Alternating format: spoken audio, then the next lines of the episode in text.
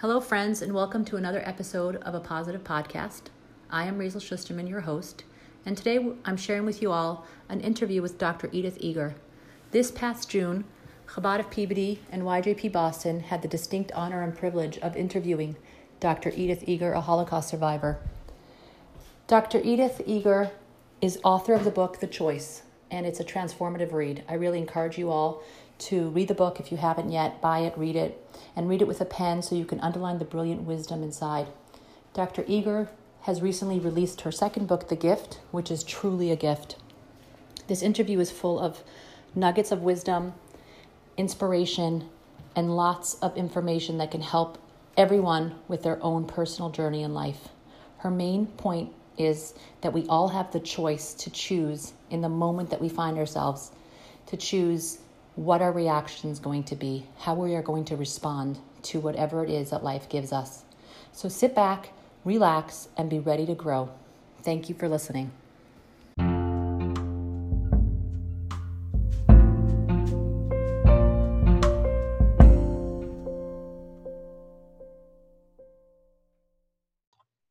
Dr. Eger, thank you so much for accepting our invitation to be here with us tonight. It is an honor and a privilege to be speaking with you. I read your book over again, and I was blown away the second time reading it. I'm amazed at how many new lessons I discovered reading it the second time. That I, I, it's just amazing how many lessons we can learn for our personal life, even though it was such an amazing story. The personal message that I took away was life changing. And I, like the rabbi said, I encourage each of you to read this book. It's just every page has something. Dr. Eger survived unspeakable horrors and brutality, but rather than let her painful past destroy her, she chose to transform it into a powerful gift, which she uses to help other people heal. She wrote her first boy, her first book, The Choice, at the age of 90, which became an international bestseller. Dr. Edith has not let her age get in the way of her continued effort to educate, and she doesn't look like she's planning on slowing down anytime soon. So we are very excited to have you here tonight, Dr. Eger for tonight's lecture and Q&A. Uh, thank you for the wonderful introduction. I don't believe in retirement, you're right. And my second book is going to be published uh, in England in June and in America in September. And, uh, and I don't know where it is, but it's called The Gift. The Gift. I can't wait to read it. The Gift. I don't know where it is. Okay. But it, it's called by Simon and Schuster. No. so I I am so happy because Chabad to me is uh, the most beautiful people who risk their lives and accepting everyone. See, after two beautiful girls, my son was born, and my husband was so happy that he's going to carry the Eger name. It's Rabbi Akiba Eger, very famous. And, uh, and I'm very proud to be here as a Jew because one thing I know that never in a history of mankind such a scientific and systematic annihilation of people existed. So it's not comparable, even though unfortunately there is genocide as we speak. So it's very important for me to carry the word that our ancestors didn't have it as easy as we do. And you know what? They never gave up. And that's the blood I carry and that's what I owe to my parents to do everything in my power that your children, grandchildren, I have six great grandsons. That's my best revenge to Hitler. Nine, uh, yes. Uh, that uh, that I will never experience what I did. So I owe it to my parents to, to know that the most beautiful gift of God is a gift of memory. And I want to be sure that my parents and grandparents didn't die in vain. Well, I think you're doing good. You're absolutely doing their memory justice. um, not only by all the talks and lectures that you give, but your book is one of the most profound uh, books um, that I've read on the Holocaust, and I've read many, and many, uh, many people agree with me. And clearly, it being on the New York Times bestseller list means that many in the world agree. Now, uh, unfortunately, not everyone who has who's on this Zoom meeting, there's a, nearly 150 people at this moment, um, has read your book. In fact, most have not yet read your book, but by the time the night is done, they will certainly be convinced. But can you give us, and take as much time as you need, can you give us a little bit of a background of, or a, a, a, uh, you can't summarize your book, but give us a few minutes, um, you know, taking us to life before the war, what was going on in your life that will get us into the story of your book? Yes, I'm going to try to be as short as I could because many people asked me to write a book for many, many years. And I would say, I have nothing to say. I have nothing to say. And then all of a sudden, I realized that I have a lot to say. And I'm glad that I wrote the book because when I go to my great grandchildren's home and my book is in the living room, to me, that's the biggest gift that I could ever give them and let them know that no matter what happens, no matter who does what, we have a choice as we do today. We were not prepared for this. I was not prepared for Auschwitz. My parents had tickets to come to America and they never even realized what was going to come.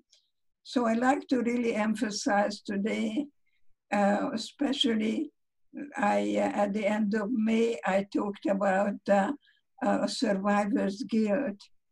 And I think it's very important to recognize that the guilt is in the past.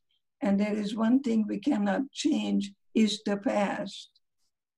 So what we want to do with guilt and say something like, if I knew then what I know now, I really could have done things differently.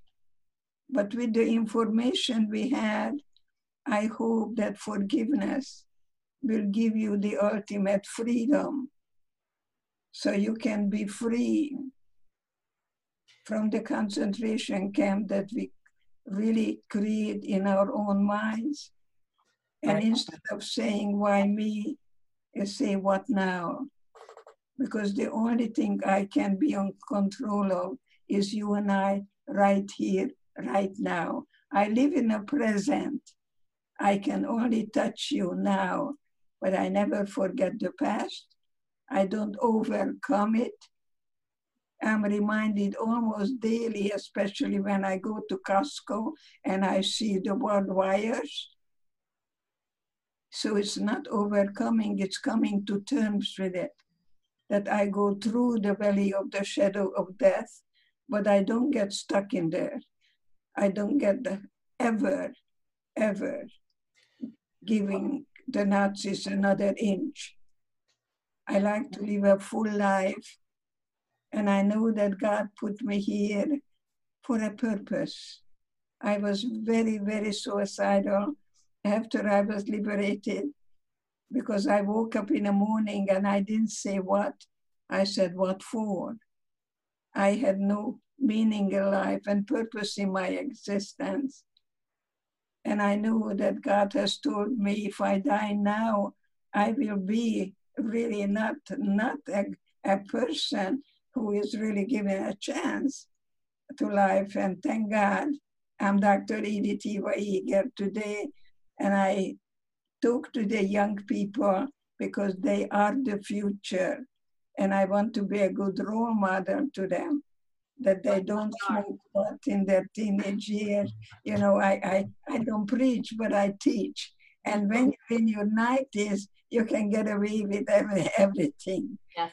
Oh, so, so Dr. was born. Uh, let's let's see if we can bring the conversation right to the beginning of your book. You talk about the last Passover Seder that you were at. Um, you, that that that was the last night you spent at home before um, before everything went crazy. So tell tell us a little bit about that. It was Passover, and my father got up and kissed us on our heads. And the following morning, we were picked up. Five o'clock in the morning, knock on our doors and uh, took us in a brick factory in the city of Kassa, KSSA, Hungary. When I met, when I met Elie Wiesel, I would very much like to uh, double check, because he and I thought we were on the same transport going to Auschwitz, May 1944. But we didn't know what was going to happen. And my Magda told me, we don't know where we're going, honey. Just remember, no one can take away from you what you put here in your own mind. See, I was born into a very talented family. My sister Magda played the piano. My sister was a child prodigy in violin. And my parents really wanted to have a son, and I came along. And I think that God put me in a family because I was very much alone. And I think God helped me to look at life more from inside out rather than waiting something from outside to come. And my mother took me to a ballet school, and my ballet master was Jewish. And he picked me up and he said, All the ecstasy comes from inside out.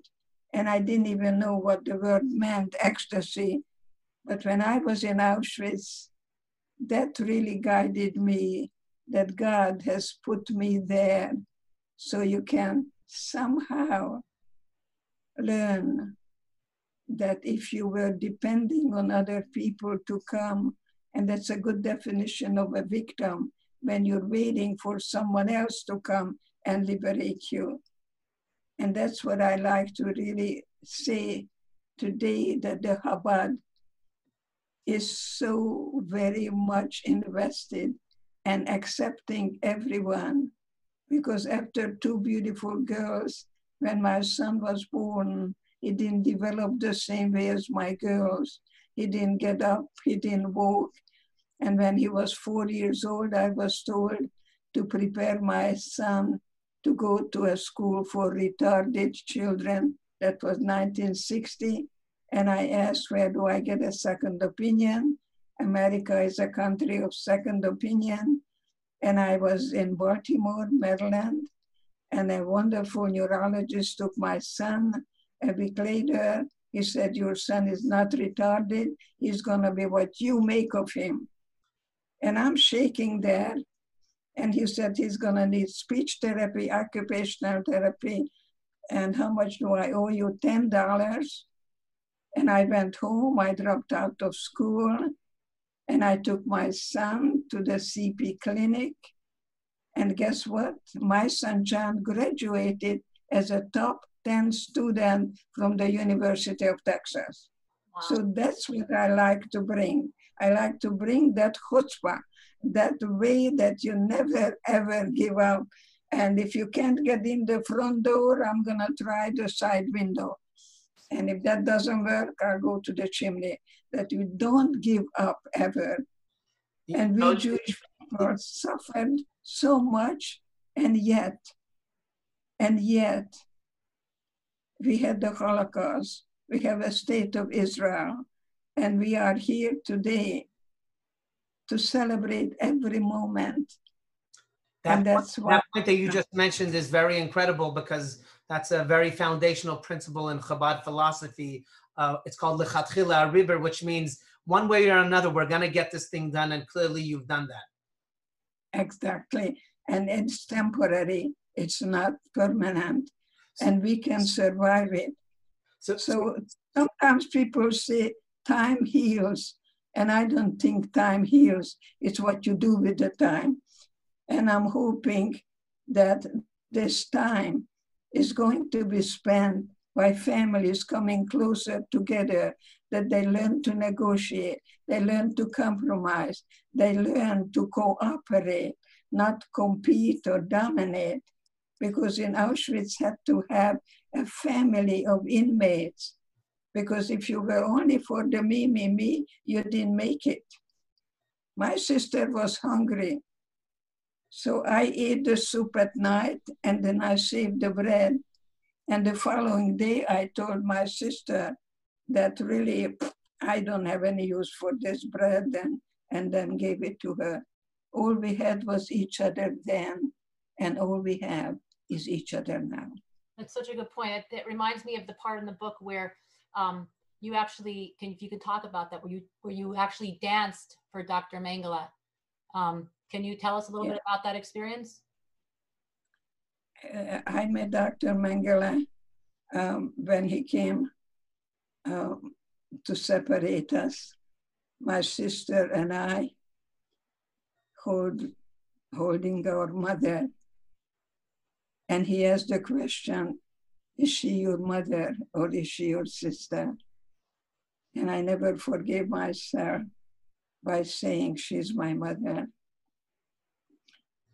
So he grabbed my mother and told her to go. And I followed my mom.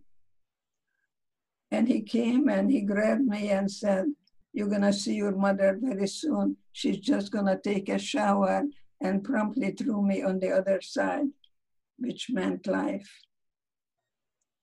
So when we were in Birkenau, one of the inmates who met me, one of the capos, um, took my earrings out and I was bleeding. And I said, by the way, when will I see my mother? And she pointed at the chimney and told me, you better talk about her in past tense. She's burning there. And my sister hugged me and said, the spirit never dies. That's how I entered Auschwitz. And then my sister and I were completely shaved. And I had a choice then, as you have a choice now, because my mom, my, my sister asked me, How do I look?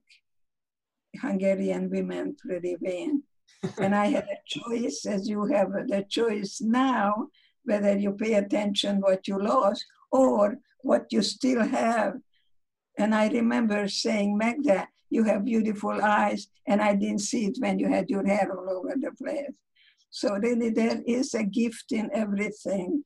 And in Auschwitz, we had to learn very quickly, very, very quickly, how to really form a family. So when Dr. Mengele came in and wanted uh, to be entertained, the girls immediately threw me in front of him because I always entertained the whole Jewish community. And in fact, when the president came, I was dancing the Chardash. So I ended up dancing for Dr. Mengele.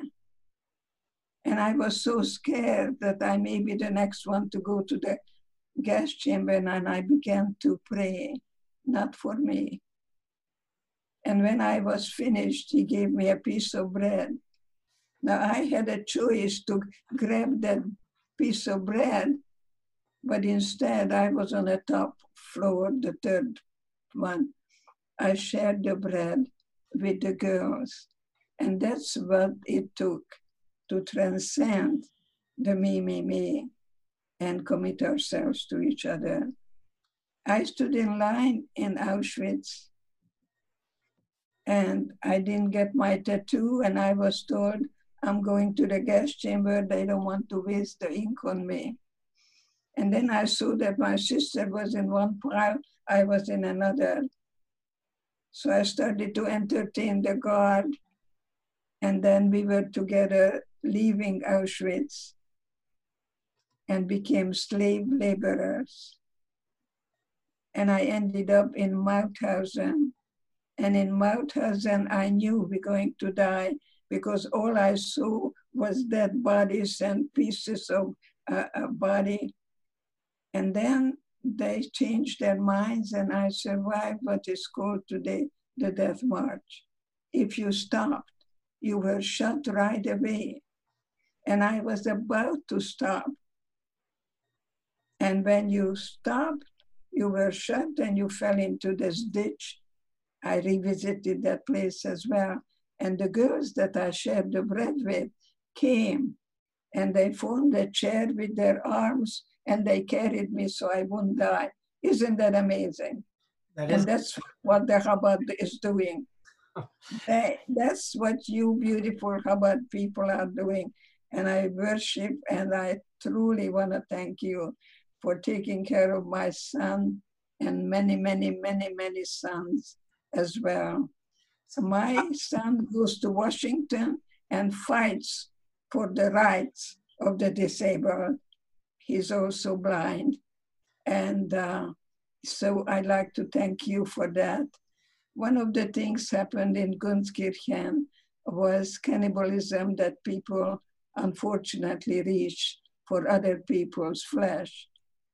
And I remember I looked at God and God told me, why don't you just look down? And I hope you get to see the sound of music. Because I was in Austria, I was in Gunskirchen, and when people tell me I can't, I run to the blackboard and I put I can't equals I'm helpless. And then I take the apostrophe and the T. I can. Why? Because I think I can. But I think I will create myself. So that's why it's so important to study the brain, which I'm not going to lecture to you. But I, I want to tell you that to be a survivor is to be able to give up the need for everybody's approval. And I hope you make that choice tonight that not everybody is going to to want to be with you. If I tell you I like to get to know you, and I hope you like to get to know me too, and you tell me I don't want to get to know you, that doesn't mean I was rejected because rejection is just a word that people make up when you don't get what you want. So give up, give up uh, your expectations that everybody supposed to love you. I like to be a realist, but not an idealist. And in Auschwitz, I would ask everyone, everyone, tell me about my eyes and tell me about my hands, because my boyfriend and I were dedicated Zionists, and we were going to go to Palestine. We had our own book club we were very serious at our young age that how we're going to really join the people in Palestine. Unfortunately, he was shot a day before liberation. And uh, um, Dr. Eger, um, I have a question for you. You're, you're clearly a student of Dr. Viktor Frankl, and um, your book is all about how we can choose one's attitude in any given circumstance, which is something that Dr. Frankl emphasizes in his book, Man's Search for Meaning. Can you share your experience with Viktor Frankl, um, your personal experience with him with us? I was at a university that someone handed me a book, Man's Search for Meaning, and I took it home and I studied to read it. And I don't know if you ever had a book that for one page you wanted to write 10 more pages. I think he was the person who gave me the words how to express where I was and what happened, because I am part of the silence of the people who didn't say anything, which wasn't really very good for us to do. But I didn't tell anyone I was in Auschwitz close to 20 years. So I wrote a very, very little article, Viktor Frankl and me, little me, and someone sent it to him to Vienna. It was published, and he wanted to meet me in San Diego. He was a professor at the International University, and that's how I met Viktor Frankl. And uh, I became a logotherapist. I'm a diplomate in logotherapy. I did a keynote address for his 90th birthday. And so without Viktor Frankl, I wouldn't be where I am. But I was 16 in Auschwitz, and he was in his 30s already a medical doctor. And yet we both used the same skills. How we closed our eyes.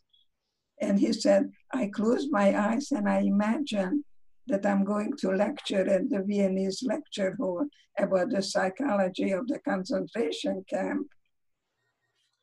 And you're going to see a new book now, and I'm going to write. They asked me to write something. But I was a 16 year old in love, you see, so we come from a different time in our lives. But I also closed my eyes when I danced for Dr. Mengele and I pretended that the music was Tchaikovsky, and I was dancing the Romeo and Juliet at the Budapest Opera House. And today, when a woman comes to me and tells me I was sexually um, touched, and I don't want to tell you because you were in Auschwitz, and I tell that person, yes, I was in Auschwitz, and I knew the enemy, and you didn't you know so don't try to compare because suffering is feeling. And when we suffer we become stronger inside. And that's what i bring you today that this is temporary. You know dr eger so what you just said now is so profound of course so painful. Um, you actually talk about this in your book. You know you talk about that there's no hierarchy in pain. And you give an example of a patient that came to you, a wealthy woman whose Cadillac came in the wrong color, and yeah. and you actually validate her and you say her pain is real to her. But how could that be? How can we compare that pain to someone who has actual pain and real challenges and real suffering? Well, you know, you don't treat people as they are. You treat them as they were, the way they could be. So, you know, you you treat pers- the person the way they are capable of becoming a mensch. So I like to treat people with respect. I don't use any cussing words. I, uh, I, I give people my ultimate 100% attention and become a very compassionate listener. And I never say, I know how you feel that is really false. I don't know how anybody feels, but I know when my daughter came home and she wasn't accepted at the birthday party, it was really to her life and that matter. And what we use, we minimized. We use defense mechanism. And I say, oh, big deal, honey. Why don't you come to the kitchen I just baked a seven layer chocolate cake and I'm going to make you a chocolate milkshake. And that's how I took care of her, the grief. Well, she made it today. She's a brilliant child psychologist and she made it in spite of me. But I think it's very, very important not to say, I know how you feel, because we don't know how, but we keep their feeling company so if you tell me that my pinky is hurting, and I tell you I just saw a man who doesn't have an arm, now you're going to feel guilty that you shouldn't feel the way you feel. And you end up feeling worse instead of better. So I meet people as they are, but I treat them the way they could be. It's incredible, but it clearly requires a certain amount of compassion on your part because by comparison anyone's pain is is far less. That's right because life is about suffering. And when we suffer we are called upon to really stretch. Viktor Frankl and I talked about that I'm not a stretch I'm a I'm not a shrink I'm a stretch that I stretch people's uh, comfort zone, that the, to move away from black and white, all or nothing mentality, or to be able to look at things from many perspectives. I give you a, a perspective of how you make it in Auschwitz and look at the guard that they are more in prison than I am I created my own world. And even though I was told every day that the only way I will get out of here as a corpse. And look, I'm here telling you about it. They took my blood. And I asked, why are you taking my blood? And he said to aid the German soldiers so we can win the war and take over the world. And I couldn't yank my arm away. But I said to myself, with my blood, you're never going to win the war. And so I created a world inside me that no Nazi could touch. They could throw me in a gas chamber. They could, and they did. They would torture, they would beat, but they could never murder my spirit. And that's what I bring today. Wow. I bring you that defiant, that hopefully a woman of strength.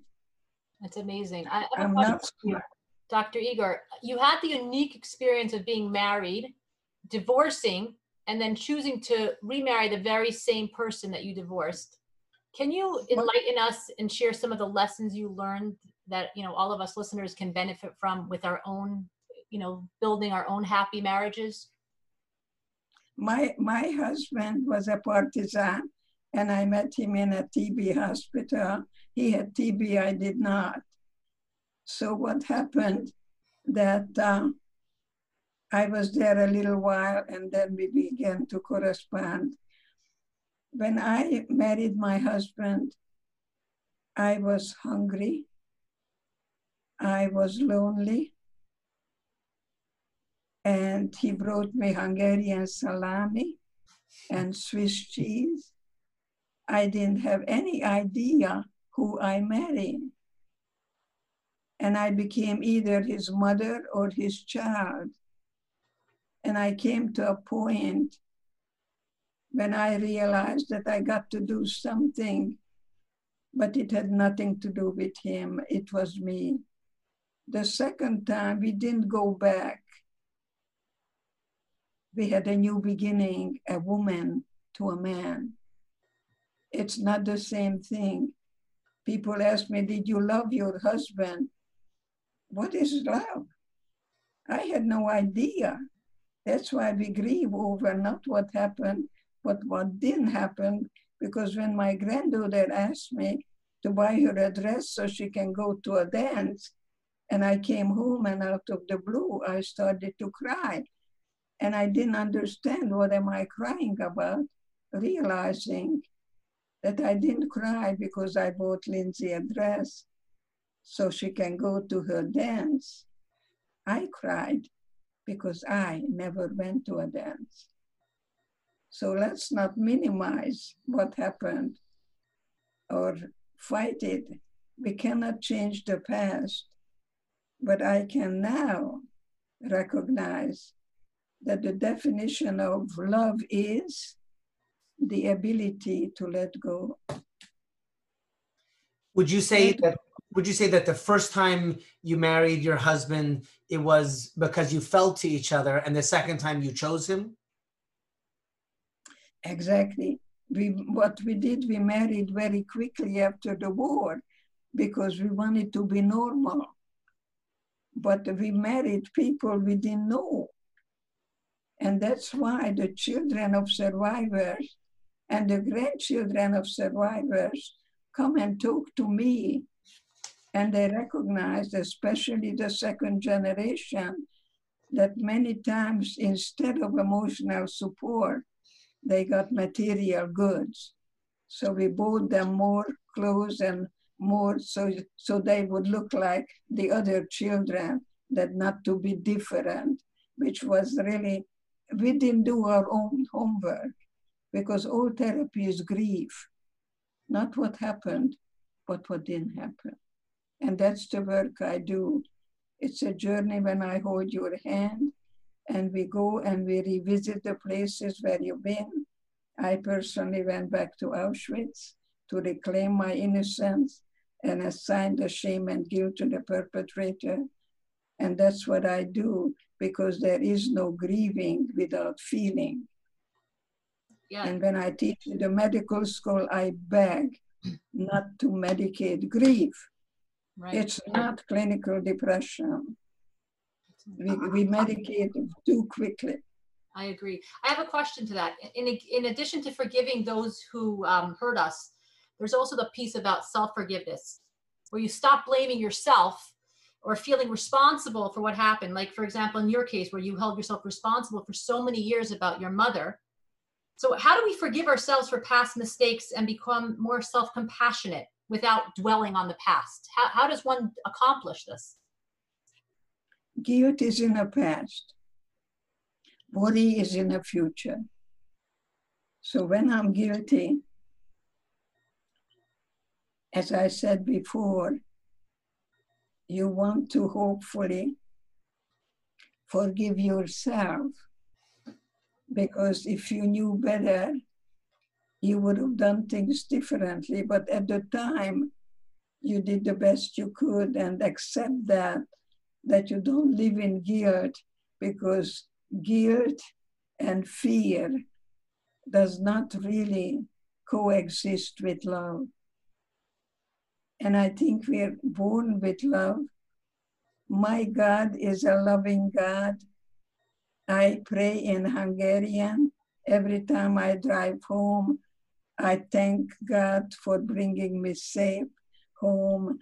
I am a very grateful survivor, and my God is a beautiful guide to me how to really become free, free of, of the things that I am not a victim, I was victimized. It's not my identity, it's what was done to me. So I think it's very important not to really live life on a daily basis, either in the past or worry about the future, because I can only touch you now. I live in the present it doesn't mean I'm forgetting the past or fighting the past. I, uh, I call it my cherished wound. Part of me was left in Auschwitz, but not the better part, not the bigger part. I so I always want to know what's going to happen next. I'm very curious. The curiosity helped me in Auschwitz more than anything else. You have such a joie de vivre, such a joy and zest, and you can see it in in every word that you say. So I'm a rabbi, so you'll you'll forgive me for the next question, but you reference God many many times, and I know in your interview with Oprah, you know, you said she asked you, you know, how is it that you didn't lose God, and you answered quite the opposite. You found God in the camps. Can, can you talk more about this? You know, I'm not going to ask you if you're religious, but tell us what God means to you and how that helped you. I think God is the ultimate everything because I am human and I make mistakes and I'm fallible and, and I accept that. So I do what is humanly possible and then hand it over in God. I talk to God every day on the on the death march. Every day. I didn't know how long we're gonna be here, but my God is uh, is love and joy, and most of all, the ultimate freedom that gives us to surrender that we're limited. We're not limitless, not limitless. I still go dancing, I still do the high kick, but that's not the same the way I used to do it. I do it halfway which is better than no way at all. And so I think it's very good to grow older and wiser, but not old and senile, because if you don't use it, you lose it. And the way you get up in the morning and you look in a mirror and you tell yourself, I love me, that's going to be a wonderful way to start the day because self love is self care. It's not narcissistic. Selfish people don't like themselves. Narcissistic people don't like themselves. So, you know, I do everything in my power to also do what's humanly possible. and then hand it over to the God that is the free spirit. And God is love and God is joy in my book. Yeah. Dr. Eger, let, let me ask you a question. You know, the, the name of your book tells you obviously the premise of the book and, and you know, and uh, essentially the idea is that everyone has a choice and they have to make that choice again and again. My question for you is, do you believe that, you know, some people clearly have uh, a, a, greater ability to tap into that energy as you did. Do you believe that every person has the ability to choose and choose life? Um, or is it only if you have that natural gift? In other words, if someone is not inclined that way, can they can they learn the art of making the correct choice? Is there an art to it, or is it just you either have it or you don't? And to add to that, like, is that some? Is are there tips and tools that you can give for people that are listening that say, I'm not naturally wired that way. That's not who I am. I tell you what you are.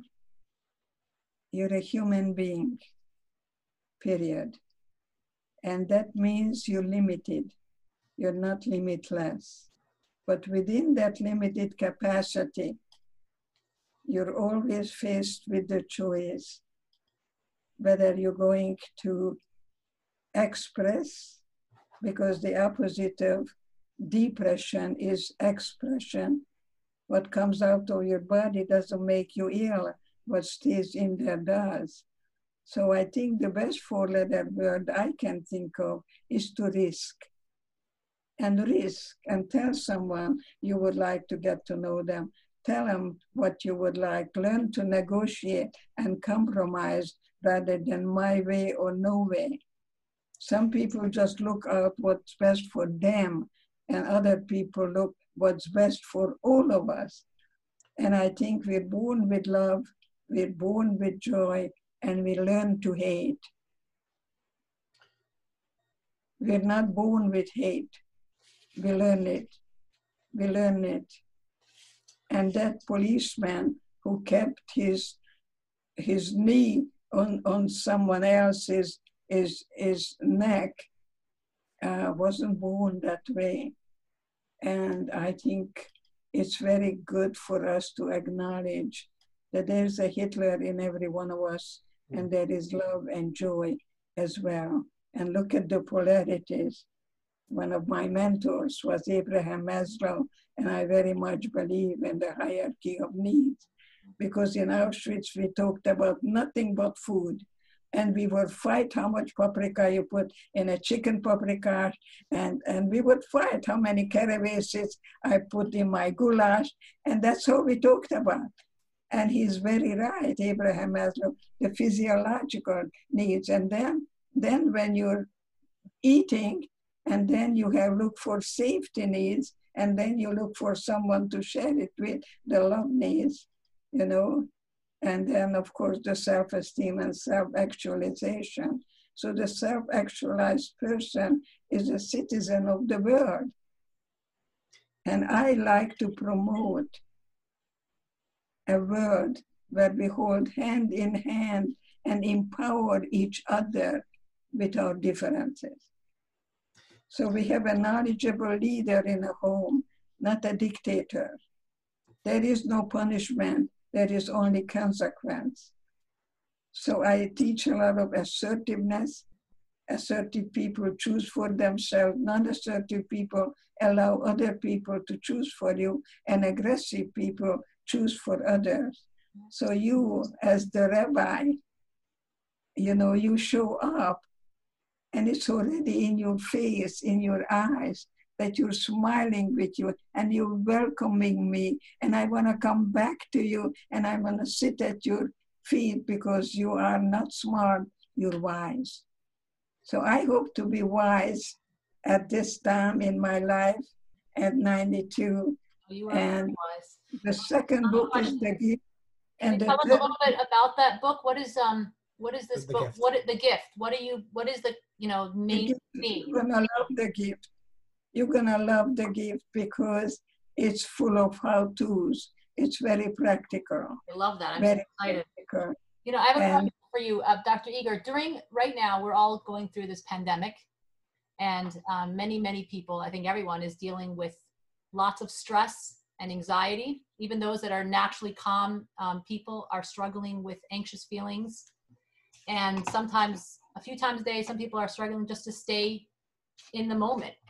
Do you have any tips that you can share being somebody who went through Auschwitz and survived?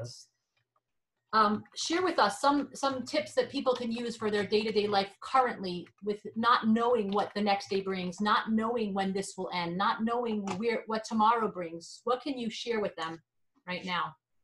There is a difference between stress and distress. And stress is fine where you are and how to pick an arrow that you're going to follow and have goals and what you're focusing on but distress is when you don't know what's going to happen next. So when we took a shower, we didn't know whether water or gas is going to come out. And that's why people are now so upset because there is no guarantee, there is no certainty, there is probability. Right. That you take this time out to regroup and see what you're holding on to and what are you willing to let go of, how to switch in your car. You're switching gears, but then that means you have to release the clutch. You can't have it both ways. And this is a time out period that you're pregnant and you want to give birth to the you that was meant to be free. Free free from the prison of your own mind and see what you can do to become the best parent to you. And Jewish people talk to themselves Is this good for me? Is this going to uh, give me five minutes of pleasure and then God knows how many years of pain? I think it's wonderful to pay attention what you're paying attention to because any behavior you pay attention to, you reinforce that behavior. So if you want to lose weight, and I tell you what to do, and you keep coming back and tell me there is no way you are losing weight because you're pigging out on this and you're pigging out on that, you're never going to lose weight because none of the positive thinking does any good unless it's followed with a positive action. So people say, I believe, I believe. I'm not interested in that. I want to know what kind of life you lead. Show me. Show me. See, I, I, I, I, really make a difference between stress and distress. I'm gonna have to set up a private session with you to talk about the whole weight and food issue when we're done. But we'll we'll uh, spare everyone from that. Okay, so so you're basically saying though the biggest thing that people are struggling with during this pandemic is that it's highlighting the uncertainty that's always been there. We just didn't have to look it in the eye, and now we do. And and get together and learn how to make rules in a family because if you have no rules, you have chaos. America has a constitution, write a constitution for your family that every behavior has a price tag attached. There is no freedom without responsibility. I teach five year olds how to fold up their jeans and put it in the drawer. It has to be age appropriate.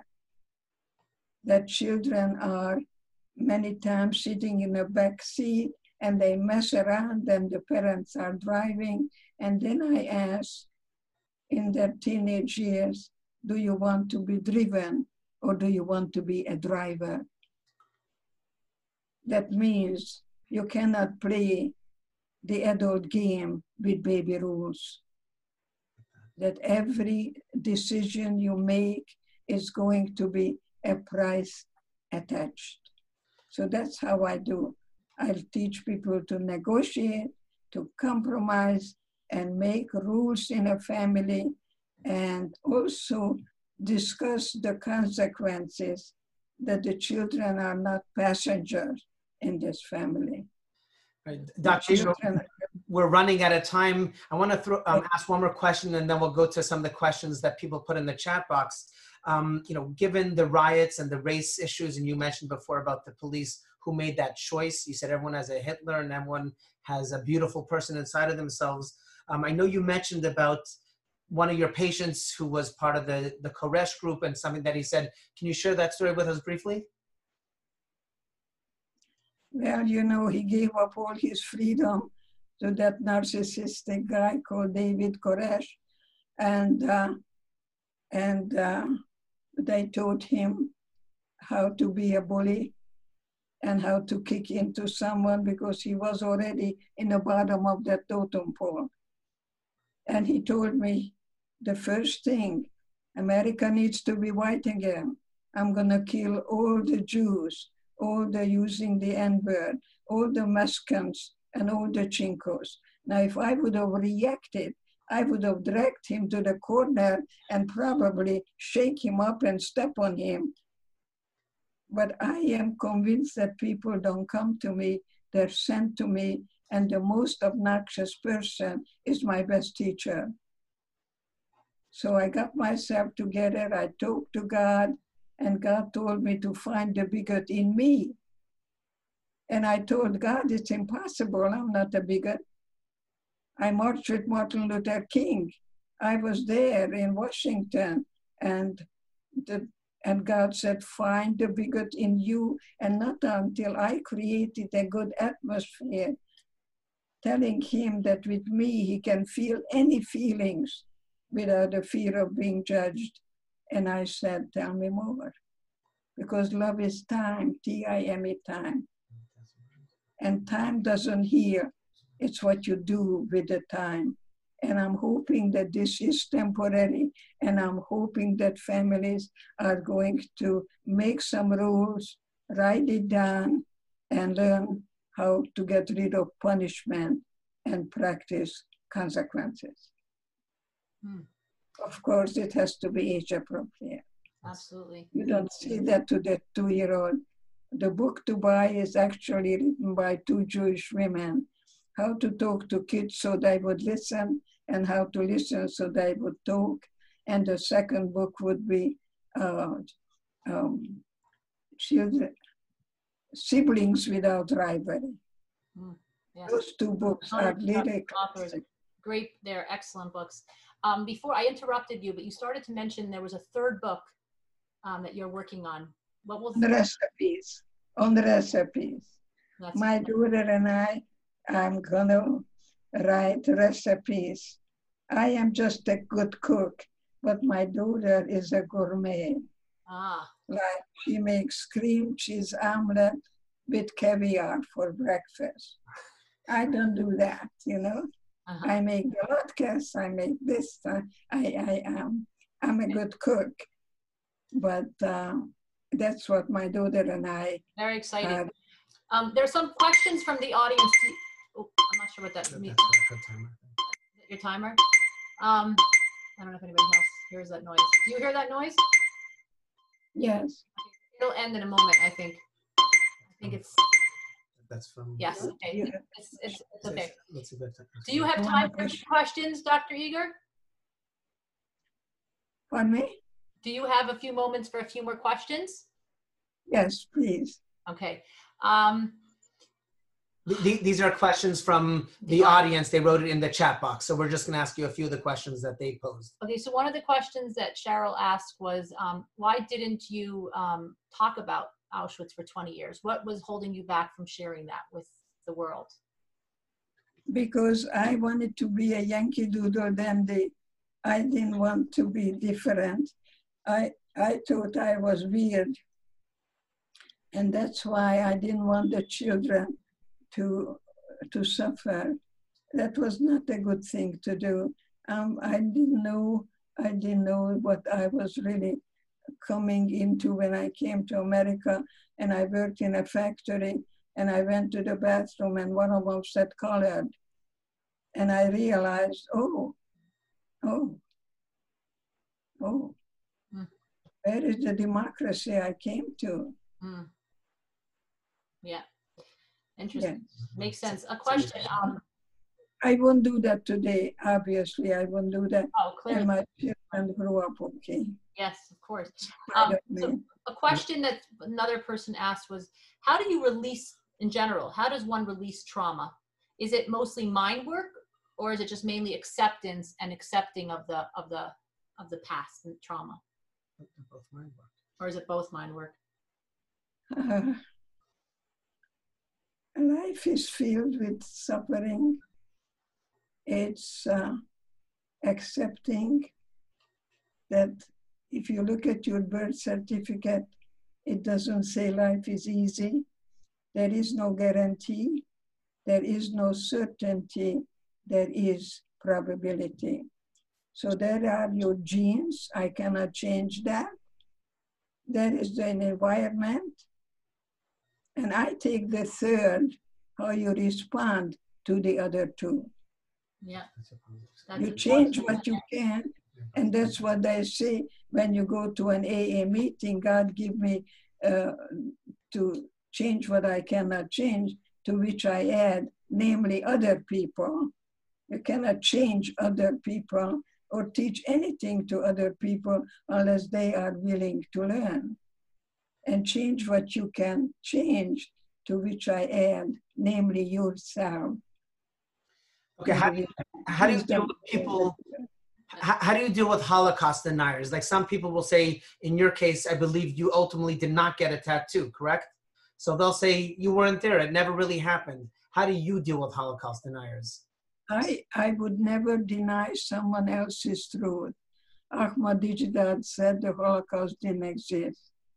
And if someone tells you that, I'm going to tell you that Ahmadinejad, chances are, did not read Plato. See, my mother told me, I'm glad you have brains because you have no looks. So I- that's very true. So I became a very erudite teenager and I studied the interpretation of dreams by Freud. But you see, it's very, very important to acknowledge that Plato said you have to think of a lie. It has to be a big one, and you keep repeating and repeating until people believe it. And there was a guy, uh, Max Weber, a sociologist, who wrote Capitalism and the Protestant Ethics and refers to the Jewish people as a pariah.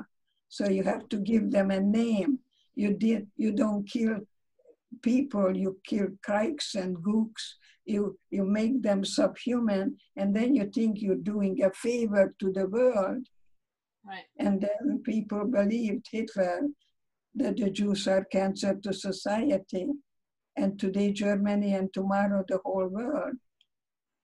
So if I would have been born in Vienna, God knows children are very impressionable. And if someone would tell me heute Deutschland und morgen die ganze Welt, I think I think I may have been a very enthusiastic Hitler's youth. I don't know.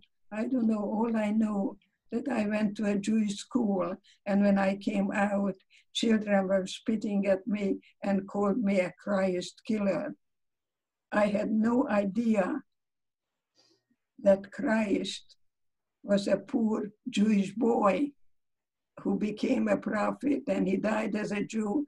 I never ever knew anything like that. And so I think it's very important to question authority and not blindly adhering to authority.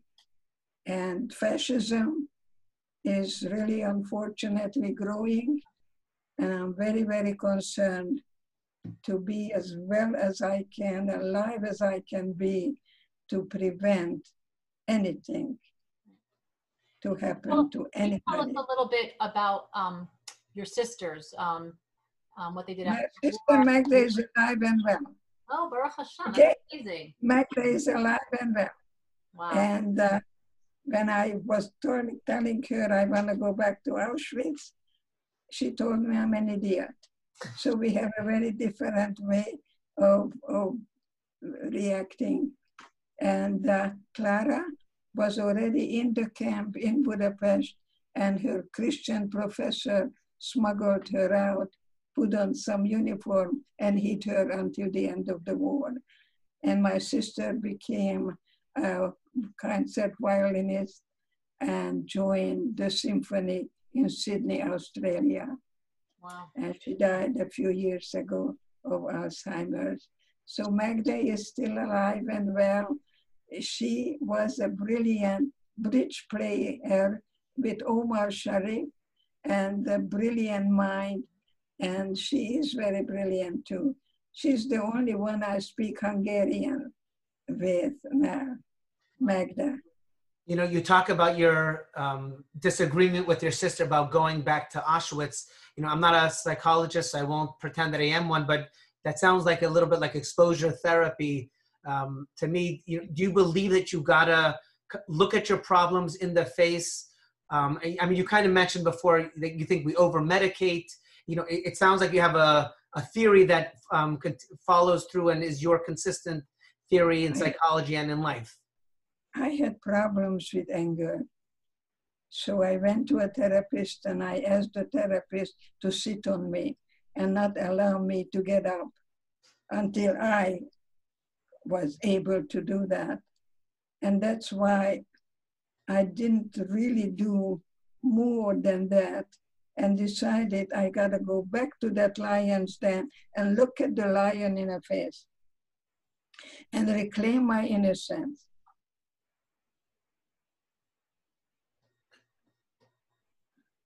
And give myself permission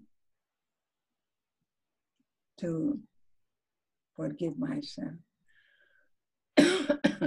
so when I came out, I had a blue America passport in my pocket, and I saw a man in a uniform, and I thought it was the Nazi.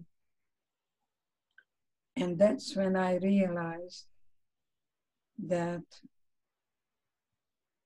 I will not allow myself to really just not let go of the part in me and give and there is a catchy word permission to give myself permission to be able to realize what am i holding on to and what am i willing to let go of I give up my need for approval of other people. I give up my need to please everybody. But most of all, I ask people to get in touch with their perfectionism. My granddaughter was a perfectionist, and I went to her school, and the teacher called her my little caboose.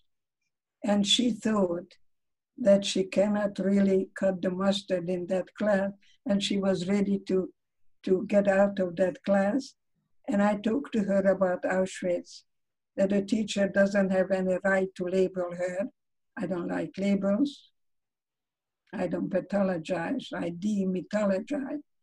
There are no Gerber babies and anything. Anyway, I talked to Lindsay about not to get out of the class and she went back to the class. And when it was time to apply for colleges, she wrote her autobiography. And you know what was the title?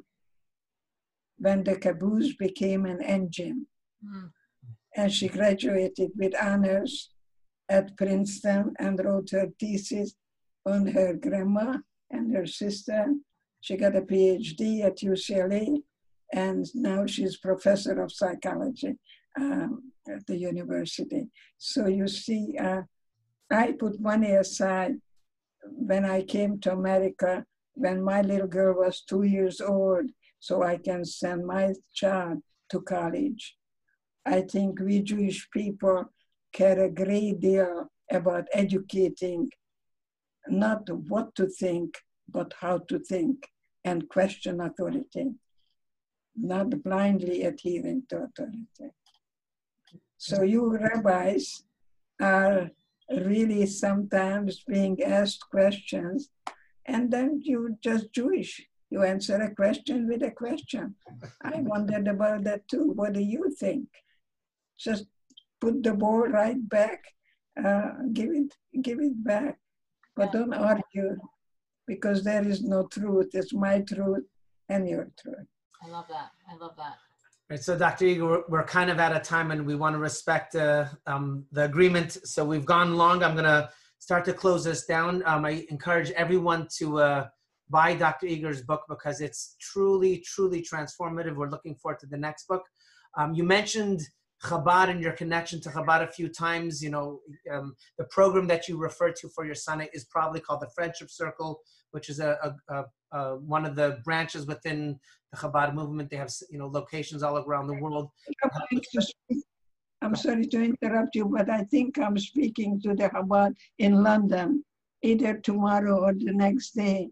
So you know, we we, we get around, we find each other, and that's that's what I'm hoping that we're spreading the word that all we have is each other, and that's why we hope that this time together gave us more passion, more joy, and more willingness to try something today that you have previously avoided.